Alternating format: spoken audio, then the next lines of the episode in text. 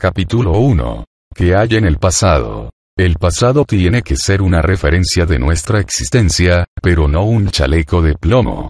La pesadez que se puede sentir hoy, nos puede estar indicando que hay cabos sueltos en que no se definió el aprendizaje que tocaba experimentar. Todo es útil en la vida, hasta lo que no gusta, asusta o duele. Bien puede ser una experiencia agobiante el volver a identificar cosas del pasado, pero este ejercicio va a ayudar a limpiar ciertos rincones del cobertizo mental que, quizá, nunca se quiso ordenar. No es necesario revivir el dolor, o la duda, o el error, si es que realmente lo hubo, sino, identificarlo. Habrá que tomar coraje y determinación para hacer dicho ejercicio. Cuidado. Existen quienes escapan a esta posibilidad por el cariño que llegaron a tomarle a cosas del pasado. Pero, hay que dejarlas partir. No lo bello, lo constructivo, lo alegre, lo edificante sino me refiero a aquellos amores tortuosos que llegaron a aceptarse como algo natural y a esto me refiero con aquellos quienes arrastran una pena, una culpa o abandono, etc. Porque, parece que en el fondo existe un intrínseco cariño por lo que causa dolor. Ahora, me pregunto, ¿por qué sentir y convivir con el dolor? Erradíquelo. Capítulo 2. Preparación para identificar el pasado. No vamos a imponer un lugar especial, para el ejercicio, donde haya que preparar un entorno que muchas veces no se tiene a mano. El verdadero ritual del desprendimiento del pasado lo hará usted. En su mente. Y el lugar lo elige usted. Según su deseo. Lo más importante, es que usted se sienta cómodo en todos los aspectos. Físico, con el espacio que necesita. Con la luz y ventilación que le queden cómodas la hora del día que elija y el tiempo que su interior le dicte que realmente necesita. Porque el tiempo, lo digita usted. No el reloj. Evite presiones de cualquier tipo. La clave, es dejarse fluir. Elija una posición cómoda para su cuerpo. Usted. Es el invitado. Bajo ningún aspecto se sienta incómodo si sus sentimientos afloran. Mejor aún, déjelo fluir. Identifíquelos. Defínalos. En todas las fases del ejercicio, es usted. Con usted. Usted. Frente a usted. Y nada más. Usted. Es el verdadero protagonista. Capítulo 3. Asómese al pasado. Una vez dispuesto para comenzar, como si viera una película. Encienda la pantalla y espere. No es bueno forzar la mente. La parte consciente, lo racional, tiende a bloquear el contenido del subconsciente. Trata por todos los medios de justificar posturas decorosas como, no está bien expresar, no está bien llorar. No es bien visto reír, no es conveniente crear. Hasta, no es conveniente ser fuerte, seguro, sano y feliz. Pues bien, a la parte consciente, le vamos a hacer una jugadita de que solo nos vamos a relajar. Al principio, será como jugar a las escondidas, hasta que se afiance el mecanismo de desprendimiento de cosas pasadas y reduzcamos todo lo que habita en la parte inferior del iceberg mental. Y logremos construir una hermosa montaña, llena de logros. Cuando se mira una película, se conozca el guion o la historia o no, la dejamos correr sin detenernos en pensar si se ajusta o no en su contenido. Existe una especie de entrega. Ahora, en la película que va a ver, usted es el principal protagonista.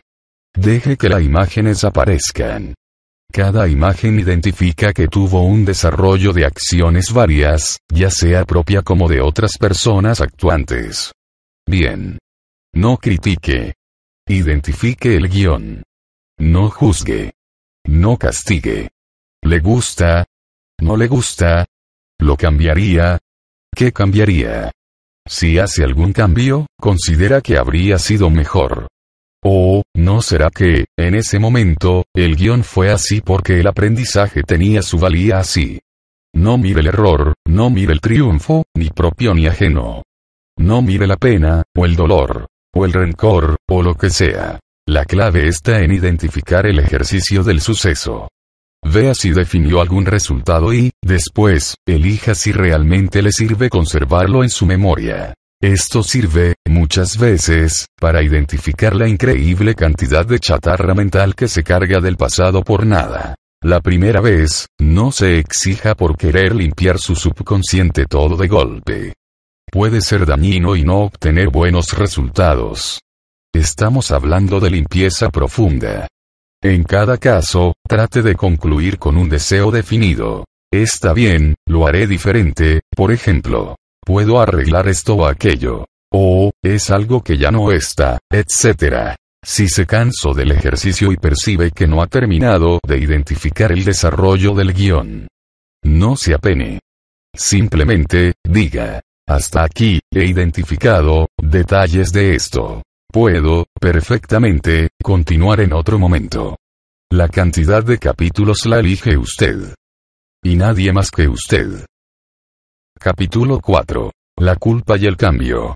Cuando se comienza a identificar ciertos aspectos del pasado, puede que asalten sensaciones poco agradables. El método más apropiado consiste en no huir de ellas, sino, aceptar su llegada para identificarlas y definirlas. Si asalta el sentimiento de culpa, no pensemos que todo estuvo mal.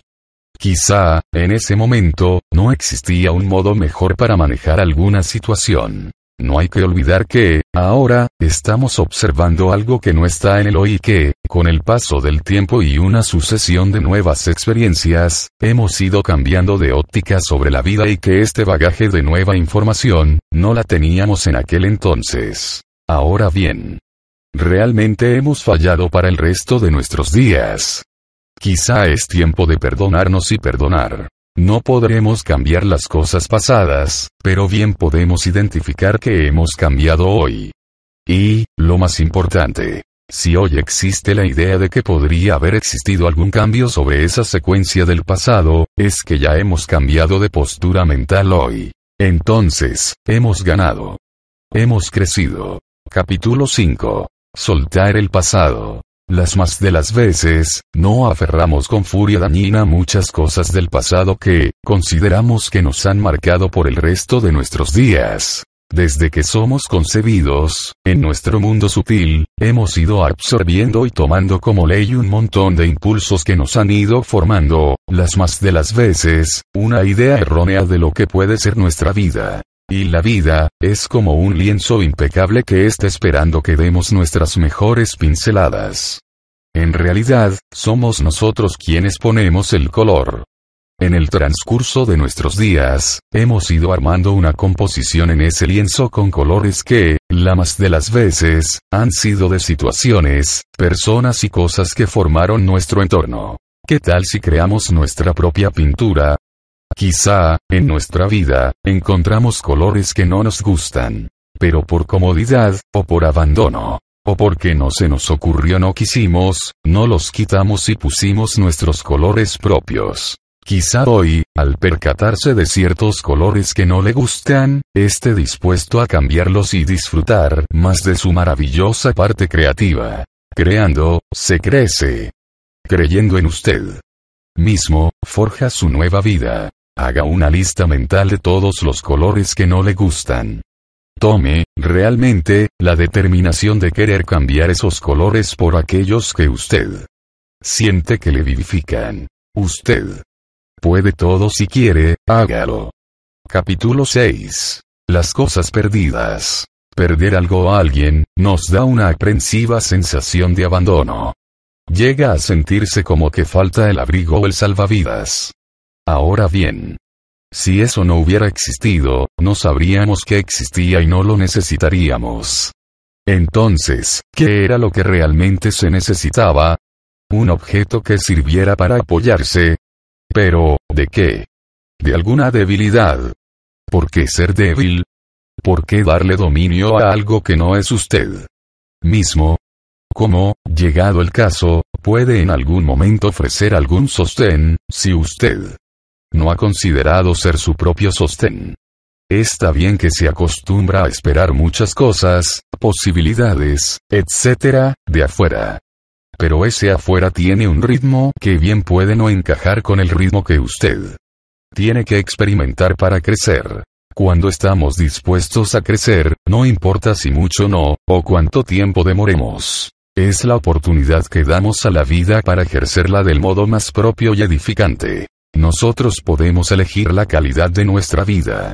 Quizá, lo que creímos haber perdido, fue para aprender a conservar mejor las cosas. O, quizá, si no hubiéramos perdido, lo que sea, no nos hubiera permitido la vida, encontrar e identificar mejor otras cosas que podríamos sacarle mejor provecho. Capítulo 7. Nos desatamos del pasado. Muchas veces, nos podemos sentir como atados, limitados, que no manejamos más espacio que el que nos permitimos dar. Tal vez, nos fuimos olvidando que somos seres que pueden expresarse con libertad.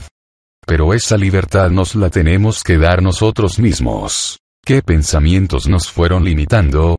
¿Qué beneficios podemos encontrar en todas las limitaciones que permitimos que agostaran nuestra vida? O, mejor identificar aún, ¿a quién beneficiamos? ¿Acaso no agota la espera de pretender, como en algunas historias, que la salvación venga de afuera. ¿Por qué de afuera? Y. Si no viene, cada frase que emitimos, es como un filamento que nos envuelve y envuelve y afecta, también, hacia dónde dirigimos nuestra atención. De nosotros depende la calidad y la luminosidad o no de cada uno de esos filamentos mentales que elegimos. Existen quienes limitan su extensión mental y se autoenvuelven en sus propios filamentos pensamientos que emiten. Todo vibra en el éter, el espacio. Todo se graba y actúa. ¿Cómo andamos de calidad de pensamientos? En cuanto a quienes se autoenvuelven con sus filamentos pensamientos, permite que su mente se expanda o prefiere la, a veces cómoda, limitación de la justificación del pobrecito. Con el tiempo se aprende que el pobrecito, no existe. Muchas situaciones se presentan para poder identificar a dónde y con qué fortaleza se está parado. Y tener la valentía y determinación de definir qué papel quiere jugar en esta historia la queja, no cura. En cuanto a desatarnos. Identifiquemos si realmente existe tal atadura. Y, si la hay, qué grosor tiene tal atadura y si queremos, realmente, desatar lo que consideramos que nos ata. Queremos, realmente, ser libres. Las más de las veces, la atadura más frecuente es la que nos imponemos por miedo a avanzar. Es común que no se quiera conocer nuevas cosas y se prefiera quedar acurrucado en lo estático, que es la peor manera de querer escapar de las responsabilidades y de la vida misma. Si nos ponemos de pie, probemos a sentir qué espacio nos animamos a aceptar. Tratemos de movernos y extender los brazos. ¿Qué sentimos? ¿Seguimos desplazándonos, o nos apuramos a encogernos en la posición inicial? Ese es el mejor ejercicio para darnos cuenta de la calidad de nuestros pensamientos. El verdadero límite está en el pensamiento. Capítulo 8. Cambie desde su pasado. Aunque algo se habló en los capítulos anteriores, vamos a afianzar la idea de cambio personal a partir de su pasado. No, no quiere decir que tenga que cambiar todo de su pasado. Más bien, ahora puede tomarse el tiempo para seleccionar qué considera usted. que quiere cambiar hoy, de su pasado? Y. Hágalo. En realidad, no debe ser para nada tortuoso el revisar algunas partes del pasado. Después de todo, es suyo y puede seleccionar quedarse con lo que realmente quiere que quede. Lo que sí, trate que queden cosas constructivas. Recuerde siempre que, si usted está vivo, es porque le interesa al universo, no al vecino. ¿Hasta dónde queremos cambiar? ¿Hasta dónde nos permitimos cambiar? ¿Y qué fe tenemos en nosotros mismos de que podemos cambiar? ¿Qué o quién permite que se realice el cambio? Nosotros mismos. No importa el tiempo que tomen cambiar. A veces, es instantáneo. La clave está en su corazón. Es lo que va a determinar el empuje y el entusiasmo por realizar ese cambio. Se conoce, realmente, usted. O solo es una imagen en el espejo que le devuelve, a su vez, una imagen vacía, un extraño. Tomarse el tiempo en descubrir quién es usted cómo es usted. Y qué quiere, realmente, de usted mismo. Quizá, se dedicó a tiempo completo para ser otros y no se dio tiempo en identificar sus detalles para ser usted mismo. Puede que haya considerado que era lo mejor. Claro que, ahora, es muy importante saber qué siente usted. ¿Qué quiere, realmente, usted? Haga un listado mental de lo que le gustaría ser, o tener, o lograr. No anteponga la negación ni frases que justifiquen cosas que no merece. No le benefician nada y usted no se está permitiendo el desafío de cambiar. ¿Cuánto hace que no sonríe? ¿Cuánto hace que no se ríe? ¿Cuánto hace que no canta? ¿Cuánto hace que no vive? Identifique qué es lo que quiere cambiar. No tenga miedo al cambio. Déjese fluir en los cambios.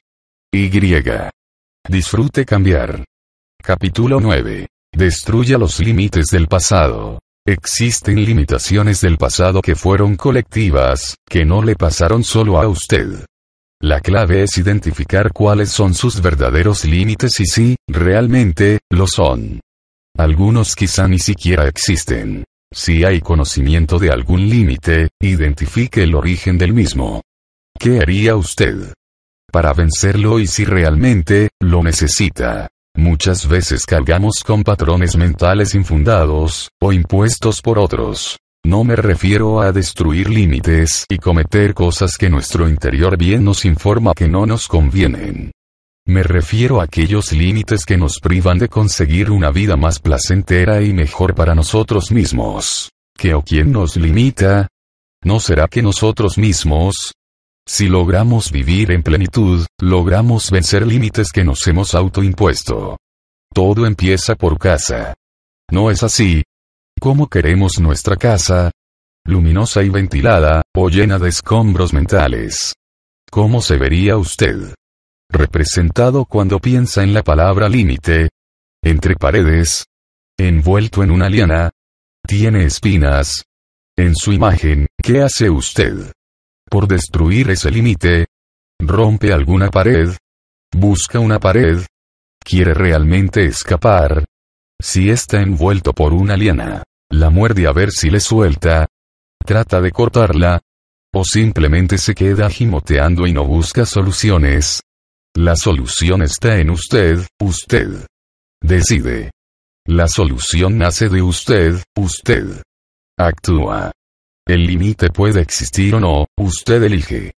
Capítulo 10. Anímese. Llene los espacios vacíos de su pasado. Cuando nos disponemos a hacer limpieza general, bien sabemos que encontraremos cosas que habrá que descartar. ¿Estamos preparados para descartar lo que haya descartar? Es común que cuando limpiamos un lugar, existirán cosas que ya cumplieron su vida útil y tendrán que partir. Es cuando surge el amor repentino y el peligroso deseo de conservarlo todo. La razón dice, se va, la costumbre, dice, se queda. ¿Qué sentimiento nos aferra, que nos empuja a aferrarnos a algo? Recuerdos. ¿Son buenos? ¿Son útiles, o nos castigan? ¿Están enteros, o tratamos de emparcharlos con la pena? Es parte de escombro mental o simplemente puede llegar a ser útil en un futuro o puede estropearlo. Elijamos bien. Lo viejo, atrae lo viejo. Ciudad. Ordenar un lugar, ayuda a ordenar la mente. El seleccionar las cosas, es afianzar lo que realmente queremos lograr en nuestra vida. En realidad, somos el reflejo de lo que queremos conservar. De ahí a que nos sea útil, es otro cantar. A veces, buscamos vida donde no la hay. Y, es como seguir buscando afuera lo que podemos atesorar en nosotros mismos. Además, somos dueños de todo cuanto abarca nuestro mirar. Porque, con el recuerdo, podemos reproducir la imagen cuantas veces queramos, sin necesidad de cargarlo, comprarlo y correr el riesgo de, físicamente, perderlo. No es desprenderse de todo sino, seleccionar lo que se puede guardar y lo que se puede recordar. No hace el equipaje mental más liviano. Ahora bien, desechamos cosas, limpiamos los rincones. Pero, esto no quiere decir que todo debe quedar vacío. Aproveche esta posibilidad para llenar esos vacíos con cosas que usted considera que van a embellecer su vida. Capítulo 11. No corra ahora porque su pasado fue lento. Si llegó a este capítulo, significa que usted está aprendiendo a dejar de correr. No por mucho correr, se llega a algún lado. Es cierto que, a veces, se pretende recuperar un tiempo que no se dio antes. Tal vez, no es tan necesario apurar las cosas. Aquí llegamos al área de las cosas inconclusas. Es bueno prestar mucha atención y lograremos muy buenos resultados. Resulta agobiante correr en todo momento y en muchas direcciones. Se le puede llamar versatilidad o también un término ahora muy en boga pero que considero negativo. División atencional. Esto vendría a significar como la capacidad de poner atención casi simultánea a muchas cosas y realizar muchas labores a la vez y, a su vez, la atención de los tres tiempos humanos pasado, presente y futuro. Bien puede ser digno de elogio, pero hay que prestar atención al gran desgaste de energía que todo esto insume. Realmente, ¿quién nos corre? ¿Quién gana? Usted. Lo otro. A veces, por distracción, se tiende a meter todo en una misma bolsa. Y no se hace más que embarullar la mente y responder a todo pero de una forma mediocre. ¿Qué ganamos con esto? Nada constructivo. ¿Por qué no comprender que el pasado sirvió para identificar aptitudes que hoy se pueden desarrollar más en profundidad y mejor? Descanse, y dese el tiempo para todo. Tal dispersión de energía, todo es energía. Pensamiento, acción, decisión, etc. Hace que al culminar el día se presente en nosotros una actitud desgastada, pobre como para sacar provecho de lo realizado y el organismo, al acostarse, no tenga el tiempo suficiente para recuperar tanta energía dispersada. Y, al llegar el nuevo día, nos demos cuenta que estamos cada vez más incompletos y nuestro rendimiento se debilite día a día. Realmente, estamos haciéndolo bien. Quizá ya es tiempo de volvernos más inteligentes y aprender a formar una estructura práctica para todo aquello que queramos recuperar y realizar. Podemos hacerlo. Primero. Seleccionar qué es lo más factible, dentro de nuestras posibilidades, de lo que queremos realizar. Segundo. Crear un plan de acción y dedicar la energía justa para llegar a buen término. Tercero y más importante. ¿Qué grado de utilidad y qué grado de satisfacción nos pueda aportar? No es necesario correr. Es necesario cumplir con nosotros mismos y disfrutar de esta nueva vida que queremos tener. Entonces, el pasado nos resulta útil, ya que, bien administrado, nos permite crecer. Fin.